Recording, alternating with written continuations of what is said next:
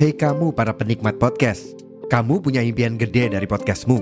Tools di First Story bisa banget bantu kamu. Mulai dari F-Link, Dynamic Audio Insertion, sampai statistik yang komprehensif, semua ada di First Story. Gak ketinggalan, kamu bisa monetisasi podcastmu lewat iklan dari First Story Ads yang bisa kasih kamu penghasilan dari setiap place podcastmu. Yuk gabung sekarang dengan klik di firststory.me. Sekali lagi, di firststory.me. Mari kita bawa mimpi podcastingmu menjadi kenyataan.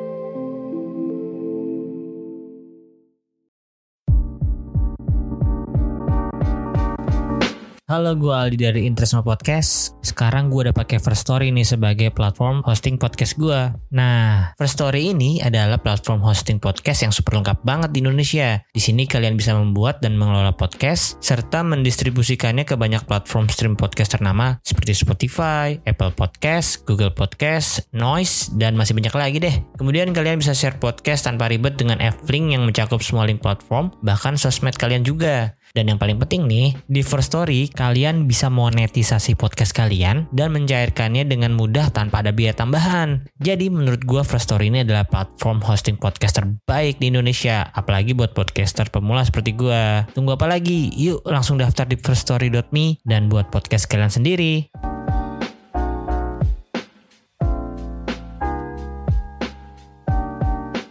Sekarang lagi ada berita tidak mengenakan nih karena di musim ini Serie A batal menggelar pertandingan Derby de Inzaghi nih. Aduh sayang itu, banget nih. aduh. Tapi menurut lu yang membedakan tuh apa di? Kalau dari sisi karir kepelatihan, apakah sekolahnya beda atau memang adaptasi taktiknya beda? Ini Simone Inzaghi mulainya duluan 2010 tapi dia baru di Serie A-nya 2016. Sedangkan Ya. Filippo ini 2012 langsung ke Serie A 2014. Nah, inilah yang membedakan menurut gua. Kayak Oh. terlalu instan aja menurut gua si Filippo. Jadi dari 12 I lu see. udah megang tim udah tapi nggak terlalu lama langsung ke Primavera. Ke Primavera nggak lama lagi langsung ke tim senior kan. Ah, ah, Nah, nah maka dari itu menurut gua Simone Inzaghi itu kayak ada step by stepnya gitu ngelatih tim muda dulu, Primavera dulu agak lama. Liverani sama Simone itu belum sama sekali ketemu sebagai pelatih. Nah, tapi ini yang menarik ya. Harusnya di Giornata 17 Parma akan melawan Lazio. Ya. Namun, Ya kan kan udah dipecat jadi batal bertemu mereka. Nah dia ini balik lagi ke Serie A nih. Di pertandingan Ya. pertamanya langsung lawan Simone Inzaghi.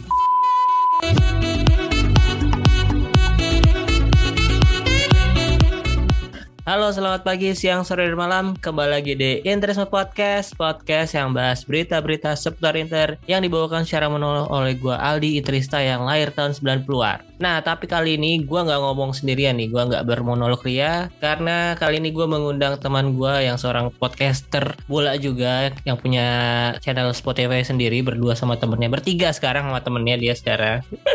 Langsung aja gue present Reza Fiansyah dari Optis. halo teman-teman Interisme Podcast. Seneng banget bisa diundang di sini nih. Tre, terima kasih Aldi. Akhirnya saya berkesempatan ngobrol di sini.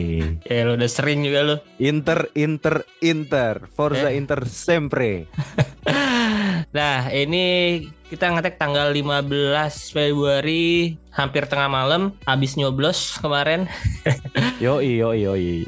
ya udahlah, ini intinya semoga kita dapetin pemimpin yang baik di periode lima tahun ke depan lah ya, mau siapa pun pun pemenangnya Amin, gitu. amin, amin, amin, amin. Saya pribadi menerima apa pun hasilnya, yang penting eh, berlangsung adil dan kita semua juga bisa berrangkulan kembali gitu setelah Betul, ini betul. selesai. Jadi doain aja lah pemimpin yang terpilih untuk bisa menjalankan kepemimpinannya secara amanah gitu. Iya, jadi ya Amin, ini amin, amin. kita kita sambut dengan gembira aja ya. Walaupun sekarang lagi ada berita tidak mengenakan nih karena di musim ini Serie A batal menggelar pertandingan Derby de Inzaghi nih. Aduh, sayang itu, banget nih. aduh. Aduh. Ini pertantandingan yang kita tunggu-tunggu dia. Sebenarnya kita Iya, pernah ini- bahas juga ya kayak Mm-mm. lucu Eh, gitu. menurut gue sih Buat most sejarah. expected game gue ini di musim ini ya most anticipated Iya, iya, iya, game iya. di musim ini despite antara timnya yang sekarang lagi di atas dan paling bawah banget cuman secara ini ada ceritanya bukan bukan cerita sih mungkin ada bakalan ada ininya ke depan lah ada cerita-ceritanya lah bakal jadi Iya, ada betul betul ada record-recordnya gitu betul betul. Iya, ini kan harusnya di Giornata 25 ini tersaji pertandingan Inter melawan Salernitana di mana pelatih Inter adalah Simone Inzaghi melawan kakaknya yaitu Filippo Inzaghi nih. Betul, Betul. betul, Nah, betul, betul. Sayang sekali kemarin ketika gue lupa lawan Empoli Napoli kalau nggak salah kalah mereka 3-1. Inzaghi tidak lama kemudian Filippo ya, Filippo Inzaghi tidak lama kemudian dipecat oleh manajemen Salernitana. Padahal dia juga sebagai eh, pelatih pengganti nih di musim ini. Sebelumnya eh, si Ya. Paulo Sosa di awal Paulo musim gagal membawa Salernitana naik ke ya klasemen tengah lah gagal dia nggak bisa bawa ternyata Inzaghi juga masih belum bisa dan harus dipecat gue lupa pertandingannya berapa lu eh, ada catatannya nggak Filippo Inzaghi, sorry di gue lagi nggak megang catatan gue. Tapi uh, Inzaghi itu mulai jadi kepala di Salernitana itu kan dari bulan dari bulan apa Oktober ya? Dari bulan Oktober kalau nggak salah. Oh ada nih, gue ada catatannya. Jadi dia 24 24 games, 24 pertandingan. oh lumayan berarti eh Salernitana. Lumayan. Lumayan. lu lupa sih sekarang kan udah Lumayan kedua- kan sama Copa. Kan Oh sama Copa juga. ya iya iya iya soalnya Iya. Paulo Sosa ya di awal-awal banget mungkin cuma tiga atau empat pertandingan doang berarti ya si Paulo Sosa ya Iya benar benar Oke. benar. Habis itu kan berantakan banget lah di bawah Paulo Sosa dan Inzaghi ini kan eh, menawarkan diri sebenarnya kan untuk jadi Mhm. pelatih di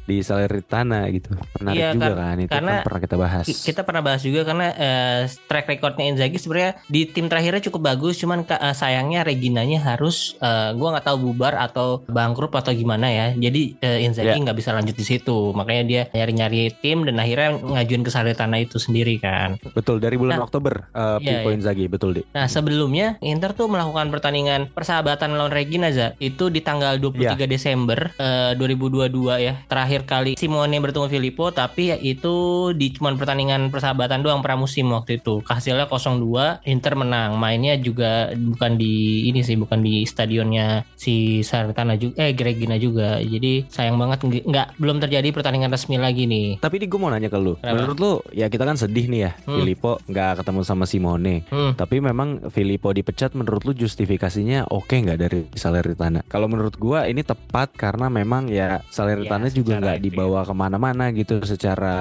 maksudnya nggak jadi kuda hitam juga semenjak dipegang Pippo Inzaghi. Secara permainan juga nggak yang bagus-bagus banget sebenarnya dari sisi Mhm. menyerang ataupun bertahannya. Dari men- ya menyerang masih oke lah, masih menyerang oke dapat menyerang oke gol-gol kan Salernitana kan. Cuman Hmm. pertahanannya ini berantakan banget gitu dan Hmm. ya gue rasa Salernitana juga nge-hire dia dan ngelakuin transfer-transfer kan untuk bertahan di Serie A Betul. ya itu gagal di deliver sih sama Filippo Inzaghi gitu walaupun sayang banget sih gue cukup gue cukup sedih lah gitu iya iya kehilangan nama besar lagi Serie A gitu Iya, Eh, sebenarnya ya setuju juga kalau dilihat dari hasil pertandingannya memang wajar lah manajemen Salernitana memecat Inzaghi ya. Walaupun kita sama-sama tahu kita nonton Salernitana dipegang Inzaghi dari segi penyerangan strategi eh, attackingnya oke. Cuman memang ya namanya juga sebagai eh, pelatih yang dulunya penyerang ya. Mungkin dia Iya. agak agak sel- sedikit lupa untuk memberikan detail-detail dalam eh, pertahanan dia yang mana saat ini juga kalau nggak salah tiga terburuk lah di dalam eh, dalam kebobolan terbanyak. Bahkan yang pertama nih eh, 47 gol saat ini si Salernitana baru menang Iya, dua iya, kali. iya.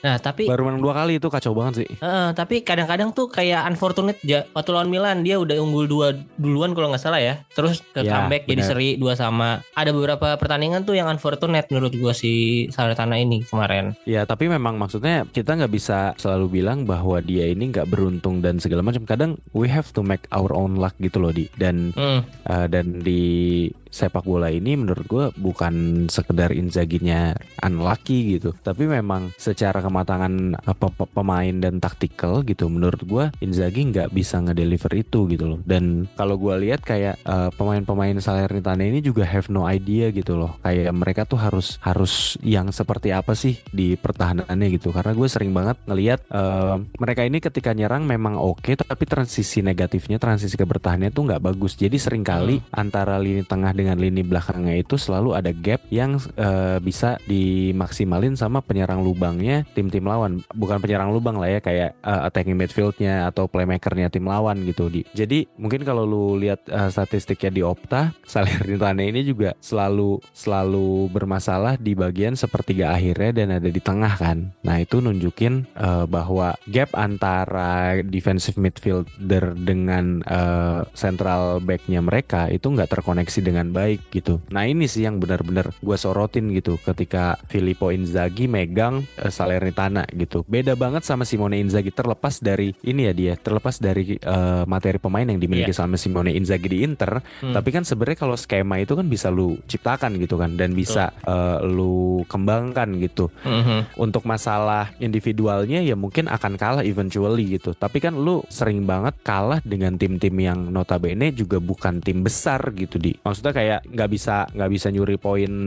uh, lawan Cagliari gitu loh. Lawan Cagliari kan seri gitu di lawan Frosinone seri gitu, lawan Lecce kalah gitu. Jadi itu sebenarnya bukan berarti materi pemainnya bener-bener kalah uh, dari semua tim ini kan, nggak juga gitu. Jadi memang sistemnya ini sih yang dipegang sama Filippo Inzaghi yang gue rasa juga nggak works gitu. Mm -hmm, betul, itu sih pandangan gue. Eh iya sih, iya sih. Uh, mungkin walaupun ini nggak terjadi ya pertandingan Simone Filippo Inzaghi musim ini tidak jadi berlangsung, tapi gue mau tetap bahas sejarah, bukan sejarah sih, beberapa track record yang menarik dari kedua pelatih ini nih, Ja. Mungkin boleh, boleh, boleh, sebelum boleh. jadi pelatih dulu lah, ini gue mau bahas dulu ketika mereka jadi pemain nih. Lu kan sebagai boleh. fans Milan ya, di mana ya Filippo Inzaghi main terbanyak dan cetak gol terbanyak saat dia membela Milan, walaupun ketika di Juventus dia udah oke okay banget menurut gue. Ya benar. Ya ini kalau kita lihat dari tahun lahirnya, mereka berdua nih beda tiga tahun doang ya. Filippo itu lahir 73, Simone itu 76.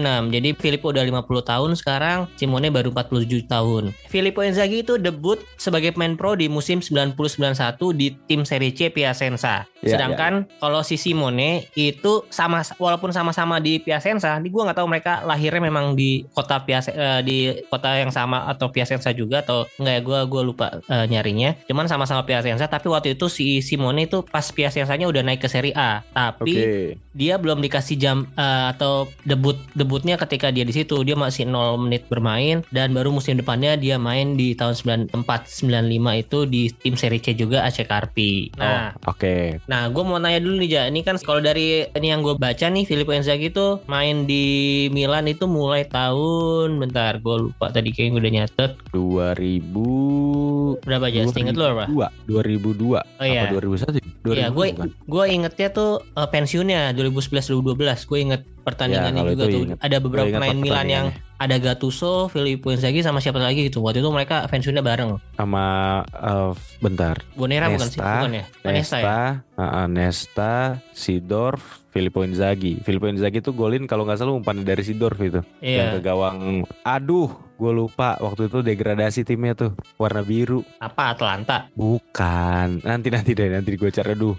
sorry sorry lupa lupa yeah. lupa teman-teman pendengar nih. Sorry banget. Iya ini kalau gue lihat sih catatan golnya tuh dia 126 gol dan 41 assist. Nah sebagai fans Milan, lu menilai Inzaghi itu sebagai penyerang yang seperti apa nih, Ja? Oke, ini disclaimer dulu ya teman-teman ya. Uh, tadi untuk meralat Inzaghi itu pindah 2001 sampai oh, iya, 2012 hmm. di Milan uh, officially. Dari Juve ya, ya, pindahnya ya. Dari Juventus betul. Hmm. Dia main di Juventus itu kan uh, menjadi uh, striker ikonik ya. Uh, hmm. Apa tuh namanya? Bersama dengan Del Piero. Betul. Nah, gue mulai nontonin Inzaghi itu sebenarnya gue mulai sadar ada pemain yang bernama Filippo Inzaghi ini tuh tahun 2003 sebenarnya. Nah, 2003 itu yang waktu uh, final UCL 2003 lawan Juventus di mana gue kebangun tengah malam nonton pertandingan itu di usia gue yang masih anak-anak lah gitu ya. Nah terus kalau gue ngelihat Filippo Inzaghi ini striker yang uh, ya gue nggak mau gue nggak mau template ya. Kita kan tahu Filippo Inzaghi itu bukan striker yang cepet dan uh, bukan striker yang punya kecepatan ke kekuatan tendangan yang bagus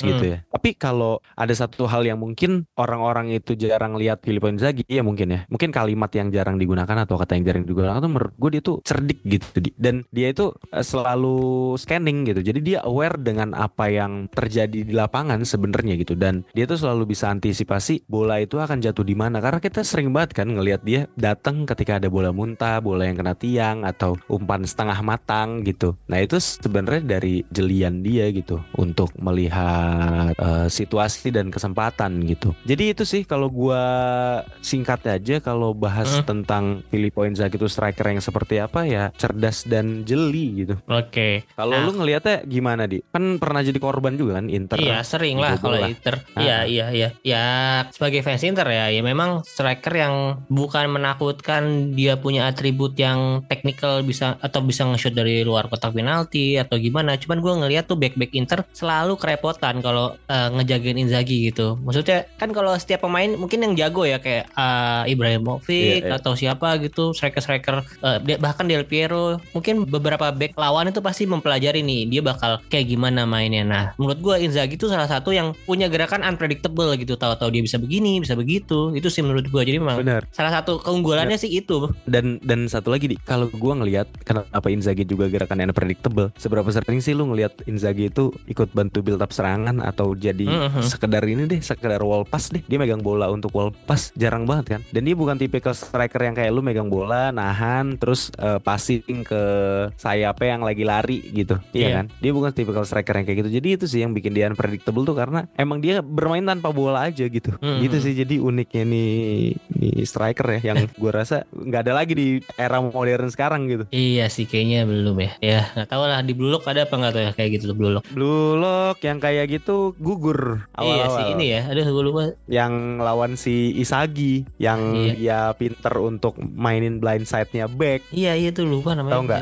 Gue lupa Iya, namanya. Nomor jujur. nomor eh, rambutnya agak keriting-keriting gitu kan. Iya iya benar. Iya, iya, yang habis itu dia nangis kan kayak oh Hmm. iya dicuri akhirnya sama Isagi kan. Iya. Jadi dia dia dan dan Inzaghi juga ngelakuin itu tahu di. Dia Iya. tuh lari di blind spotnya lawan tahu. Jadi dia nunggu lawan itu ngelihat ke bola, nah dia lari di belakangnya tuh. Dan sering banget kan kita lihat Inzaghi itu apa lawan tuh kayak du- satu dua langkah ke belakang gitu, tertinggal gitu dari Inzaghi ya. Itu sih kalau gue lihat. Iya makanya makanya yang gue bilang unpredictable dan lu bilang cerik tuh bener sih menurut gue juga. Nah Ya. sekarang kita geser ke adiknya nih. Jujur gue nggak terlalu banyak uh, melihat dia bermain sebagai pemain. Cuman yang gue tahu dia tuh pernah main di beberapa tim juga seperti Sampdoria, Atalanta juga pernah waktu itu. Filippo juga pernah kan Atalanta dia juga pernah. Pernah, Piacenza juga pernah. Nah tapi memang seperti yang kita tahu dia itu lama paling banyak bermain capsnya itu di Lazio dengan 196 caps, 55 gol, 20 assist. Nah, simple aja sih mungkin gua cuman tahu dari ini aja dari game PS lah dari main WE Simone Iya, iya, itu sama, kayak sama, gimana. Pokoknya ya gua ngakui lah. Mungkin semuanya juga ngakui kalau dia nggak lebih hebat dari abangnya dan selalu ada di bayang-bayang abangnya menurut gua sih. Iya dan Simone Inzaghi juga yang gue inget, yang paling gue inget ya dia main untuk Lazio lama di Hmm. sana, tapi juga nggak banyak dapat kesempatan untuk jadi tim utama kan. Dia selalu Ah, iya, jadi benar-benar. cadangan atau kayak ya jadi super sub, super sub yang nggak super super amat juga gitu dan rekor golnya juga kan nggak nggak yang fantastis juga gitu. Betul. Sempet kalau nggak salah Simone Inzaghi itu cukup dapet kesempatan ya, tapi emang gue lupa dia tuh ada cedera atau Kayaknya akhirnya ada. eh Jadi dia ada cedera sampai akhirnya dia digantiin dan dia nggak dapet tempat lagi di situ. Iya iya dia cedera. Iya, Gua- iya. Tapi gue lupa tuh dia main di mana ya. Setahu gua ya, setahu gua ini eh, dia tuh mulai agak reguler itu dapat di Lazio itu dari 2001-an lah ya. After si Lazio-nya Ya, ya, itu juara Super Cup-nya itu loh waktu itu lawan MU kalau nggak salah ya, yang 1-0 Ya, menang. benar. Nah, itu dia baru ada di tim itu dan baru dapat eh, reguler tuh dalam dalam arti ya semusim bisa main 20 game ke atas. Maksudnya gitu reguler menurut gua. Nah, itu tapi di musim 2000 2004 2005 dia itu kayaknya cedera. Terus setelah udah sembuh dia dipinjemin ke Sampdoria dan Atalanta. Baru di Atalanta dia eh, mulai dapat menit bermain lagi 19 Iya, game iya, kalau nggak salah gua gua lihat di sini. Tapi akhirnya dia gua eh, balik lagi entah itu waktu itu dipinjemin atau enggak, balik lagi sampai 2009 2010 di mana saat itu Inter treble ya.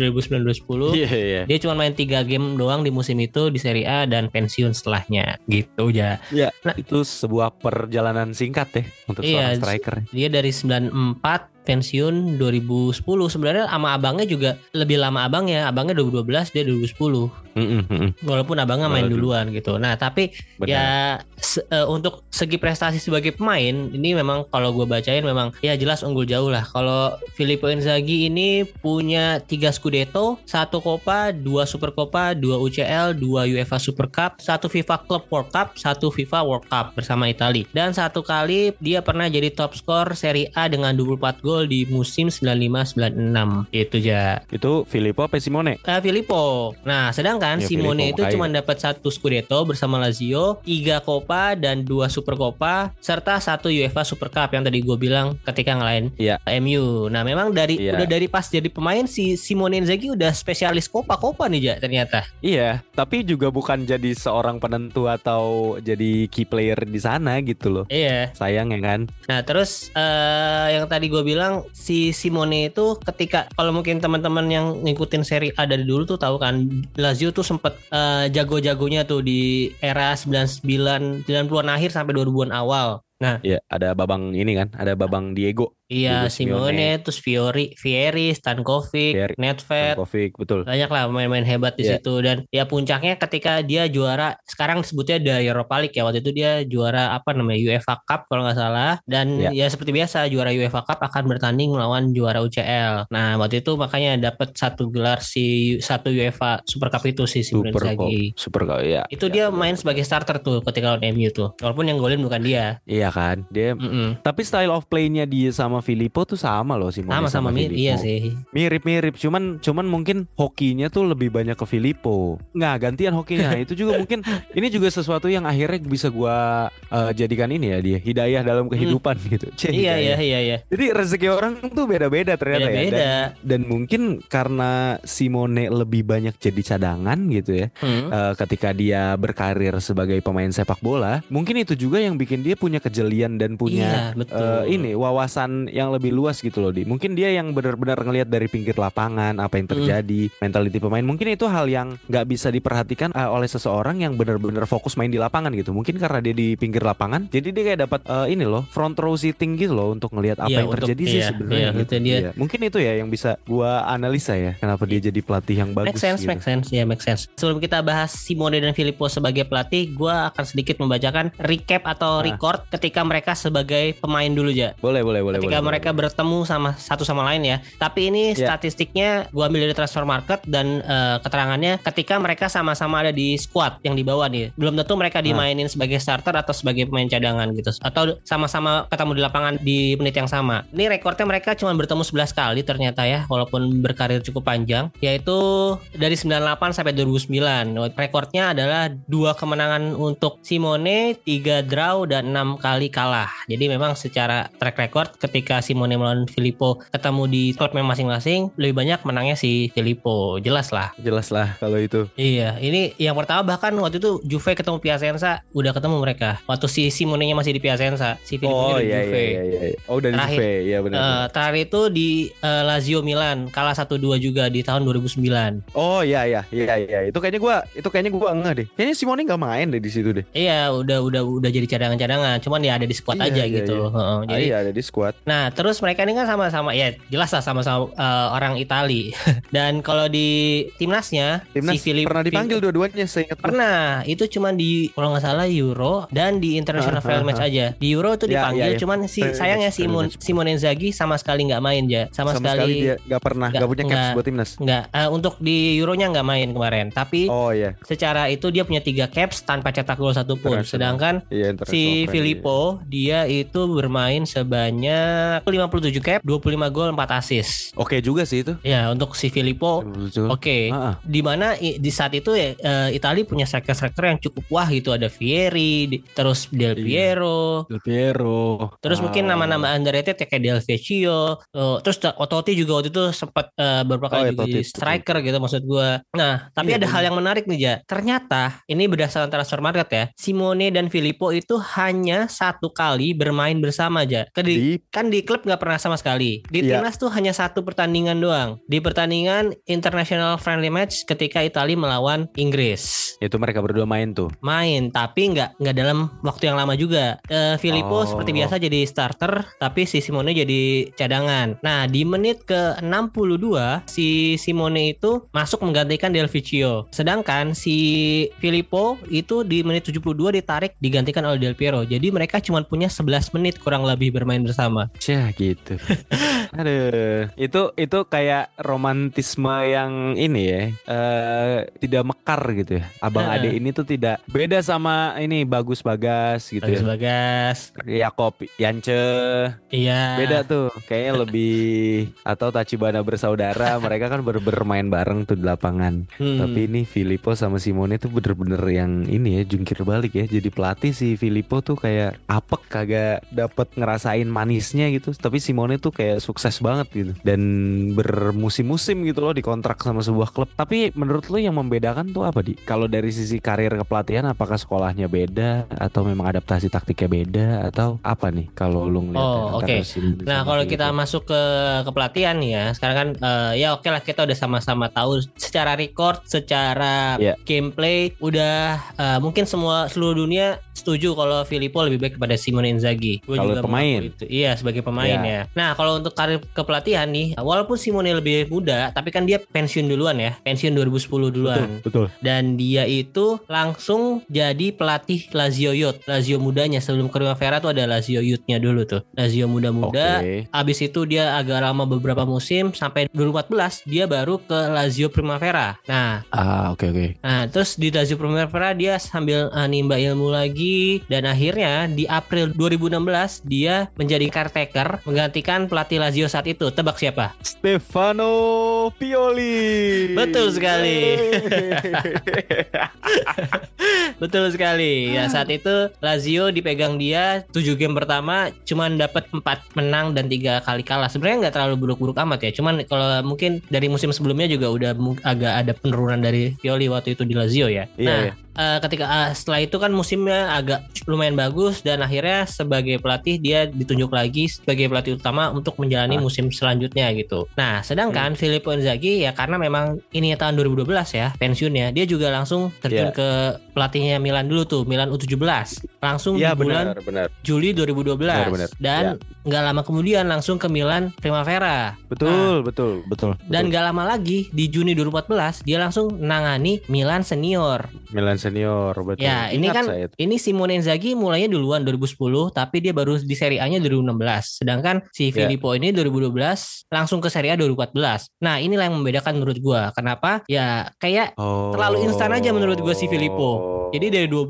I lu see. udah megang tim udah tapi nggak terlalu lama langsung ke Primavera. Ke Primavera nggak lama lagi langsung ke tim senior kan. Waktu itu siapa yang dipecat gue lupa deh. Sidov atau Mihailovic iya, iya. atau siapa tuh? Gue lupa. yang dipecat itu si Sidorf Iya, Sidov ya. nah, ah, ah, ah. Nah, nah, maka dari itu menurut gue bedanya adalah di sini. Simone Inzaghi tuh kayak punya ada step-step by stepnya gitu. Ngelatih tim muda dulu, Primavera dulu agak lama, baru akhirnya ketika udah dipercaya. Ya waktu itu juga karena ada di pelatih dipecat juga kan di, di tengah musim. Akhirnya gantiin Pioli dan ternyata lumayan oke. Dan dia ya terusin sampai Lazio sampai kemarin musim 2, 2021 ya kalau salah bener kan. Itu yang Betul, betul. menurut gua eh, bedanya Simone sama Filippo. Ya mungkin dari secara kursusnya atau sekolahnya tuh sama-sama Conversiano ya. Karena di Italia kan ya pasti kiblatnya ke sana ya. Ya cuman yang Iya, membedakan itu sih kayak Inzaghi ya punya udah punya playing style-nya sendiri, udah filosofinya mungkin dia bangun dari usia muda sampai akhirnya ketika mel- melatih tim yang udah profesional di Serie A, dia udah udah lebih siap gitu ya. Iya itu itu gue make sense make sense banget itu karena persiapan yang dimiliki Simone Inzaghi menurut eh, menurut menurut gue lebih panjang juga ya ternyata ya. Hmm, jadi hmm. kalau Filippo ini lebih instan. Jadi dia naiknya cepet banget ya dari wali kota terus gubernur. Oh Weh. salah salah salah. salah salah salah salah salah salah. Harusnya dari ini dulu dong, dari ketua PSSI, Menteri BUMN, baru Oh, eh, nanti- salah, salah, salah, salah, salah, salah, salah. Oh, tapi itu bisa juga ya jalur, Iya, jalur itu kan berbeda lebih, ya. lebih, lebih stepnya lebih halus lah, nggak langsung loncat lah. Ya bener.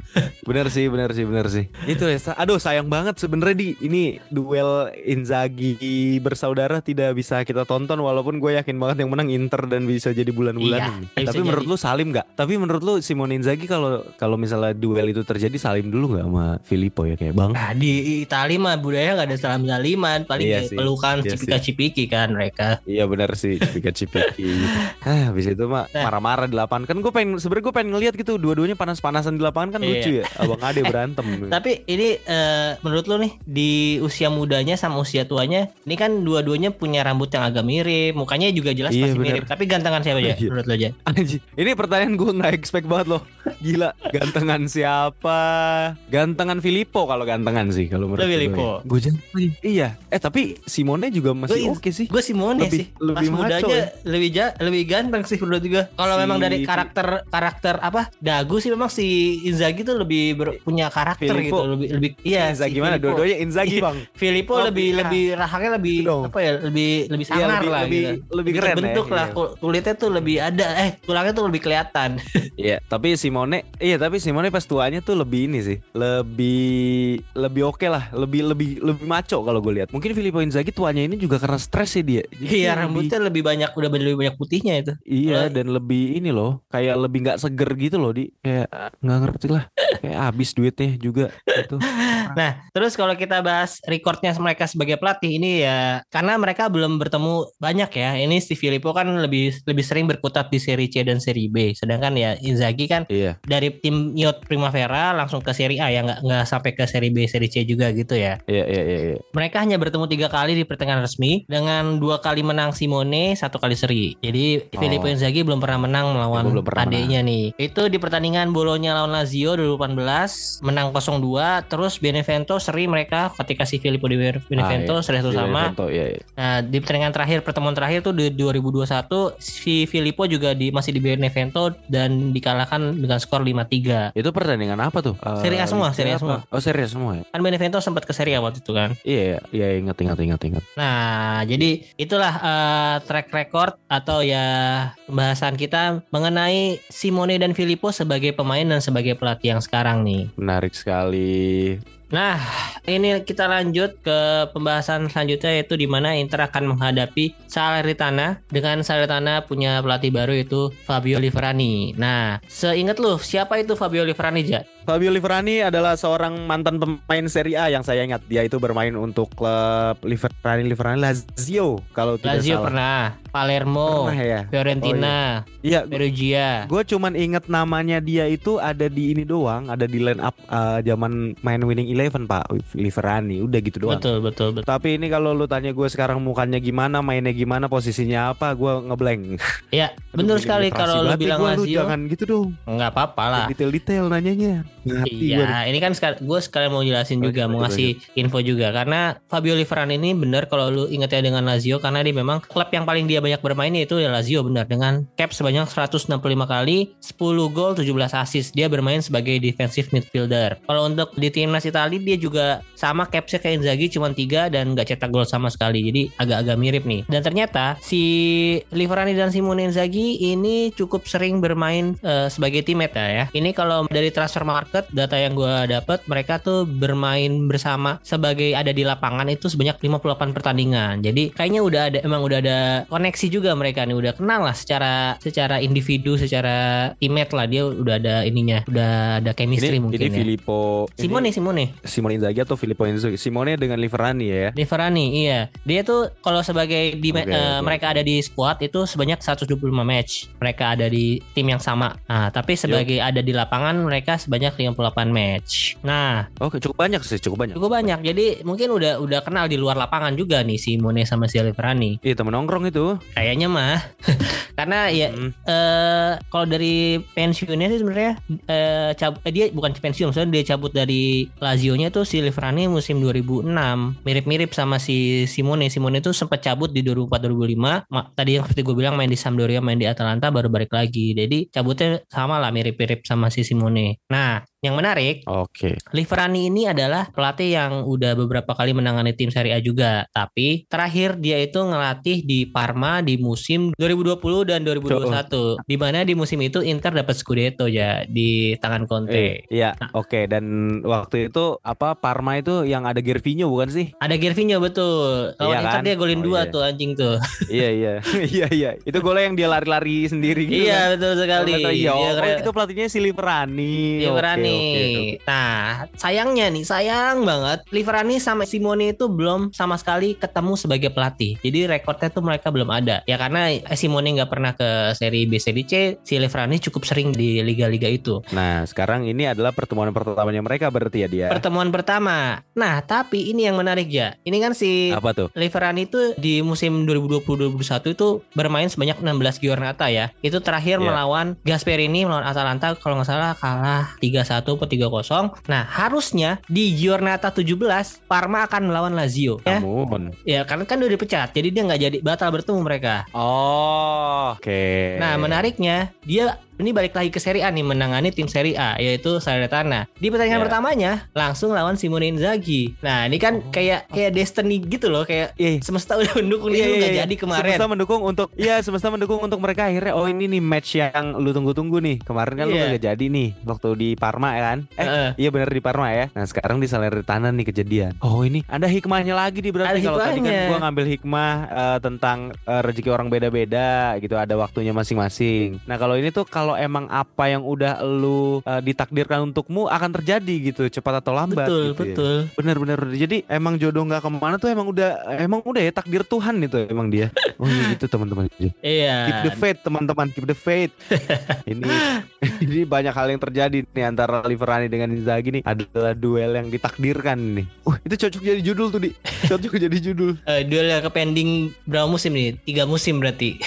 Ti- tiga empat musim tiga Iya, ya tiga tiga musim sim 2020 2021. Nah, karena ini ada pertandingan pertama mereka nih, gue belum terlalu bisa menganalisa bagaimana permainan si Liverani ya. Kalau gue lihat ketika eh, waktu itu sih Inter pernah ketemu Liverani waktu 2000 yang waktu Conte lah, yang seri gue bilang itu dua sama yang Gervinho golin dua. ya Nah kalau gue inget-inget dari pertandingan itu, ya Liverani itu eh, pelatih yang mengandalkan pemain sayap dan secara permainan itu nggak nggak bukan mengandalkan kekompakan tim gitu. Jadi kayak Iya, nggak nggak possession. Mainnya nggak possession kalau gue ingat dari Parma waktu dipegang sama dia tuh. Iya dan mengandalkan Gervinho banget. Gervinho sama Dennis Pen kalau nggak salah Iya, di kanan gitu. Jadi Benar, benar. eh, ya eh, attacking dari wingernya sih eh, agak agak cukup banyak bertumpu di situ tuh kalau si Liverani yang gue lihat ketika itu ya. Ah, Kalau iya. kalau di kalau di dengan skuadnya Salernitana yang sekarang apakah dia berpotensi bermain seperti itu juga aja? Karena ada ada Kandreva terus ada Bule dia dia udah balik belum ya? ada Reva, boleh dia, boleh dia udah balik, cuman nggak tahu ya dibakal dimainin apa enggak. Kalaupun Hmm. dimainin, gue rasa, gue rasa ini feeling. Tapi ini feeling ya teman-teman ya. Itu paling jadi cadangan sih di, karena maksudnya lu mau maksain anak orang baru nginjek tuh tanah Itali, terus lu berharap dia bisa perform ya agak sulit juga ya. Kecuali kayak Daniel De Rossi kemarin, Asmun langsung tiba-tiba dimainin tuh, kacau. Iya. Udah udah udah desperate tuh. Cuman kalau gua lihat Salernitana itu nggak punya tipikal pemain cepet kayak Gervinho di dia. Eh, boleh dia memang kalau dibilang cepet cepet. Cuman kan maksudnya bukan tipikal orang yang lari terus dan main di sayap gitu. Kalau Gervinho kan kita bener-bener tahu dia tipikal sprinter, eh, bisa gocek dan eh, ya udah trademark golnya ya lu cut inside. Habis itu ya lu pressing atau lu beat the keeper one on one gitu kan Ya. ujung-ujungnya. Nah, Salernitana tuh nggak punya pemain kayak gitu. Sebenarnya ini menarik gimana Liverani eh, ini sih, Liverani bisa ngeracik Salernitananya. Nah, itu kalau misalnya ada ini gue ini gue opini banget ya. Ya. Liverani itu kan defensive midfielder ya dia. Dan Hmm. Salernitana kalau gue lihat sering banget koordinasi antara lini tengah eh, defensive midfielder dengan central backnya itu kan nggak connect ya dengan backnya. Nah, gue rasa gue rasa ini mungkin eh, ada tips tips-tips dari Liverani nih buat anak asuhnya untuk gimana sih cara bermain menjadi de- defensive midfielder yang bagus gitu. Jadi gue rasa mungkin eh, Liverani itu bakal ngeluarin strategi eh, bikin strategi yang emang lu bakal numpuk pemain, lu kuatin tengah belakangnya, low block lu eh, terus ya lu paling mainin counter attack gitu. Gue rasa ya bakalan Kandreva yang jadi nyawanya untuk di depan untuk bisa ngedistribusin bola atau mengeluarkan tendangan-tendangan ajaib dari jarak jauhnya gitu ya. Atau ya mungkin bola ya dia yang dipaksain atau si itu eh, siapa Cukwa Messi ya? Si siapa Iya, namanya? Iqo Messi, itu Iqo loh. Messi. Iqwa Messi, Iqwa Messi ya paling eh, bolanya lari-larinya ke mereka-mereka aja tuh. Iya, Gua rasa betul, gitu ya. Karena karena ini kan lawannya Simone Inzaghi yang dipegang sama In- yang Inter kita tahu gimana musim ini beringasnya ya. Kalau lu mainnya bener-bener eh, nahan possession ya lu nggak bakal bisa passing ke lini belakang Inter sih. Jadi emang harus counter-counter aja tuh di. Dan Hmm. emang cuma bisa gitu doang Salernitana kalau gue lihat ya. Ya. Untuk kesempatan untuk itu pun gua rasa nggak menang di, tapi mungkin nyuri gol aja gitu. Gue nggak ngelihat ada Ya, bisa sih. Hmm. Gue nggak ada ngelihat Salernitana bisa menang sih karena Inter is me man. Wih. Mungkin kalah Inter gitu. Nah. Kalau kita lihat dari strategi yang foto formasi yang bisa dipakai adalah dia 4-3-3 attacking atau bisa jadi 4-3-1-2 juga. Nah, Hmm. jel- eh, ya seperti yang gue bilang tadi kan mengandalkan winger-winger ya nih RW sama LW-nya. Eh kalau kita lihat dari pertandingan eh atau dia terakhir eh, ngelatih tuh di Cagliari Serie B musim lalu ya. Itu dia Oke. cuman eh, ada 20 20 pertandingan, 6 kali menang, 7 kali seri, 7 kali kalah, 24 gol dan 26 kali kebobolan. Dan akhirnya dia dipecat dan digantikan Claudio Ranieri yang akhirnya bisa membawa Cagliari balik lagi ke Serie A musim ini.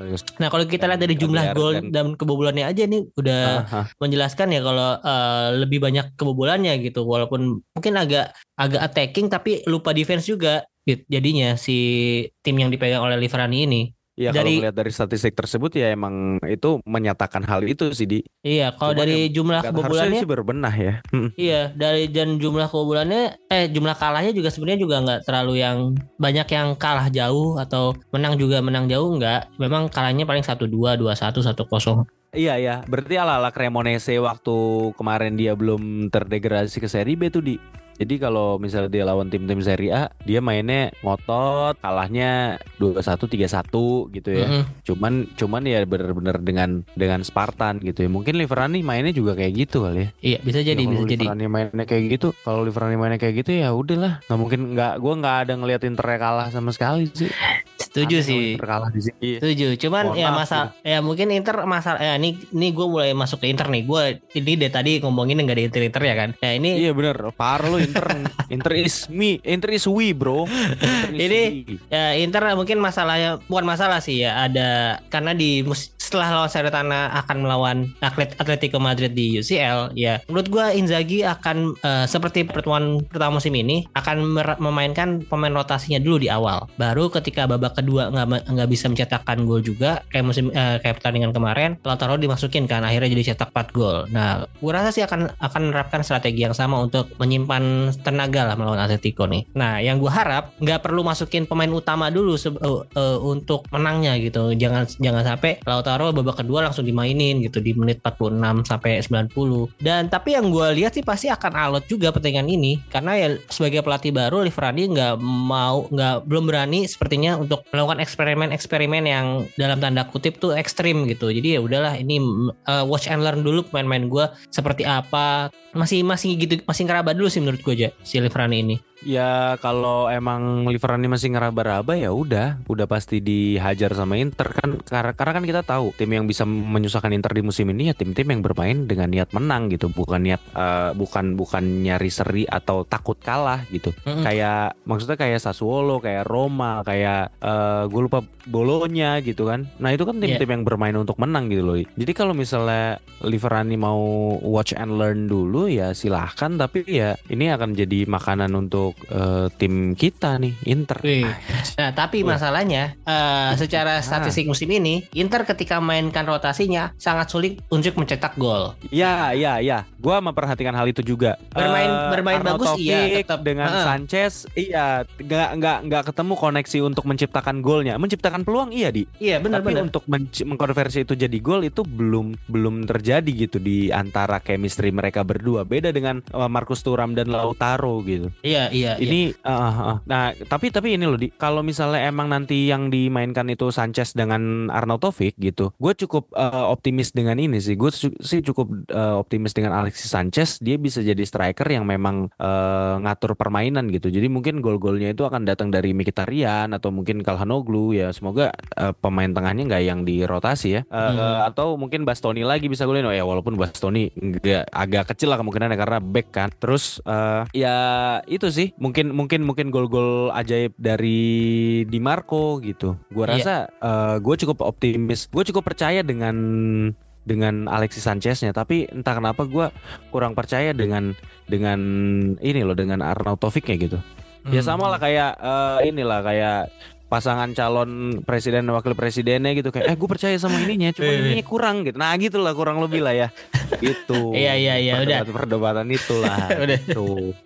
Ya udah emang ya gue juga setuju sih. Intinya sebenarnya ketika Inzaghi memainkan main rotasinya permainan atau strateginya tetap berjalan dengan baik. Cuman ya unfortunately beberapa Iya. pertandingan Ya, ketika ya, mereka dimainkan main rotasi mereka belum bisa mencetakkan atau produktif lah dalam segi mencetak gol gitu. Mencetak peluang memang cukup banyak cuman cetak golnya banyak. masih sedikit. Nah ini eh, PR-nya ya sedikit di Inzaghi tapi lebih banyak di para pemain cadangannya nih menurut gue ya menurut gue karena ya tadi Ya. strategi udah berjalan tinggal eksekusi akhirnya bagaimana. Ya gue harap para pemain rotasi Lewandowski, Alexis Sanchez, Arnold Taufik, Fratesi lagi cedera BTW, terus Yo. eh, Carlos Augusto, se Esensi, Esensi masih ada juga sih ya. Klasen, ya gua harap bisa step up karena ini udah udah Iya, mulai sehat, ada sehat semua kok. udah udah mulai balik ada pertandingan UCL lagi dan pasti harus ada di Ya. rotasi yang dilakukan itu sih harapan gue kalau soal menang sih gue masih yakin menang tapi mungkin agak alot menangnya juga bakal tipis-tipis entah 1-0 atau 2-1 Ya gue setuju, gue setuju dengan uh, statement lu juga sih tentang ini PR-nya ada di pemainnya gitu. Kita nggak bisa selalu menyalahkan pelatih juga karena kan ini sebenarnya tim ya. Pelatih pun part of the team, pemain pun part of the team gitu. Jadi nggak nggak fair juga kalau misalnya tiba-tiba kita selalu menyalahkan ke Simone Inzaghi. Gue juga kalau jadi Simone Inzaghi, gue udah ngenulisin ngegambarin skema yang luar biasa apik tapi nggak dieksekusi dengan baik juga gue ya ya mau gimana lagi gitu. Mungkin gue tambahan sedikit di, Hmm? gue mau nyorotin dari sisi uh, UCL nanti kan bakal ketemu Atletico gitu ya. Atletico ini juga bukan dalam tren positif gitu. Terakhir dia pertandingan di uh, La Liga itu dia uh, kalah lawan Sevilla. Habis itu uh, sebelumnya lagi dia seri lawan Real Madrid. Terus juga dia sekarang posisinya juga kan ada di empat uh, La Liga gitu ya. Dan dia uh, terakhir tuh di pertandingan ke belakang juga dia dibantai empat eh, bukan dibantai sorry kalah 4-3 dari Girona. Jadi kalau yang gue sorotin dari sini adalah ini sama seperti sama seperti AC Milan mungkin ya. Dia ini tim yang yang yang yang pertahanan itu kurang kurang baik dan jadi PR gitu. Dan kalau dari sisi permainan juga kita tahu selama dipegang sama Diego Simeone ya eh, Atletico adalah tim bertahan gitu kan. Dan biasanya Iya. tim-tim bertahan kayak gini itu bisa jadi makanan buat Inter gitu. Jadi dan dan per- kalau nggak salah pertandingan pertama ini mainnya di San Siro dulu. kan? Di, Iya, di di, di San Siro dulu di Giuseppe Meazza. Ya gua kalau boleh pinjem statement pundit lainnya gua bakal bilang itu selesai itu Madrid. Atletico Madrid. Atletico Atletico bukan belum Madrid ya belum belum ya. Iya, amin, Kan tapi amin, amin. sama-sama dari Madrid, Pak. Sama-sama Iya, dari amin. Madrid. Iya. Amin. Ya walaupun sebenarnya Inter juga ketika melawan tim-tim Spanyol sebenarnya rekornya belum bagus, cuman Belum ya bagus, bener. Kemarin Cuma- waktu kita di Cak kita, kita di fase grup udah langsung nyatu banget nih gue sama Inter nih. Iya di fase grup kan law- lawan? Sociedad seri dua Pakai kali. Fusa Kubo iya eh, Hmm. seri dua kali gitu kan. Dan- Iya, dan seingat gua kaba- tra- bukan repotan lah, kerepotan lah Inter lawan tim-tim Spanyol ini. Tapi emang jarang menang ya. Menang tuh sekali dalam kurun waktu Iya, benar, 5 benar. atau 4 tahun tuh sekali doang lawan Barcelona. Lawan tim Spanyol lawan Iya. Barcelona itu kan Iya, yang iya. yang mainnya Yaudah. juga setengah mati menangnya. Iya, Gitu. gol Calhanoglu dari luar kotak penalti inget banget gue 1-0 doang skornya. Iya, bener. Oke, ya udah thank you banget aja udah nemenin gua ngobrol tentang Inter hari ini. Iya, Walaupun sama-sama sama-sama. Ya ada The honor cabang. is mine. Sip, thank you.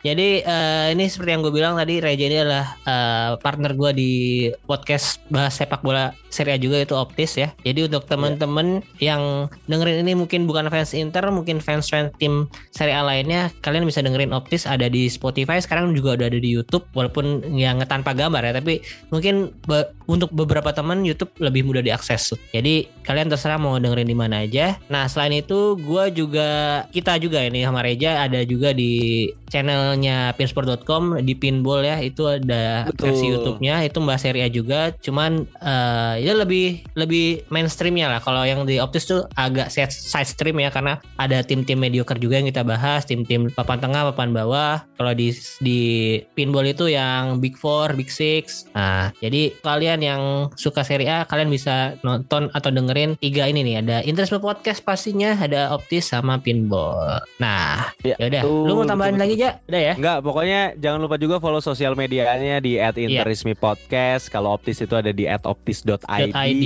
dan Pinsport itu ada di @pinsport.com. .com. Jadi benar-benar ditulis ya, .com-nya ditulis gitu. ya iya ini Jadi itu aja sih paling teman-teman. Siap. Sekali lagi terima kasih untuk teman-teman yang sudah mendengarkan. Arif Widerci, Forza Inter. Sempre. you.